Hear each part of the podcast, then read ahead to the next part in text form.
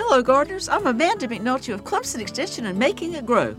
Although it doesn't feel like fall with temperatures in the 80s and 90s, many plants we associate with autumn are coming into flower. The roads I travel from St. Matthews to Sumter are made beautiful now by drifts of goldenrod.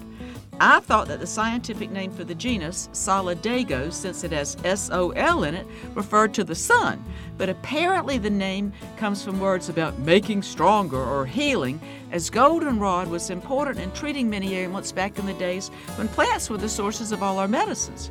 Some people blame goldenrod when they have to take medicine for itchy eyes and running noses, but the male flowers produce pollen that's heavy and moved by insects, so you should feel free to cut it, enjoy it in flower arrangements, or even in a floral wreath to wear in your hair.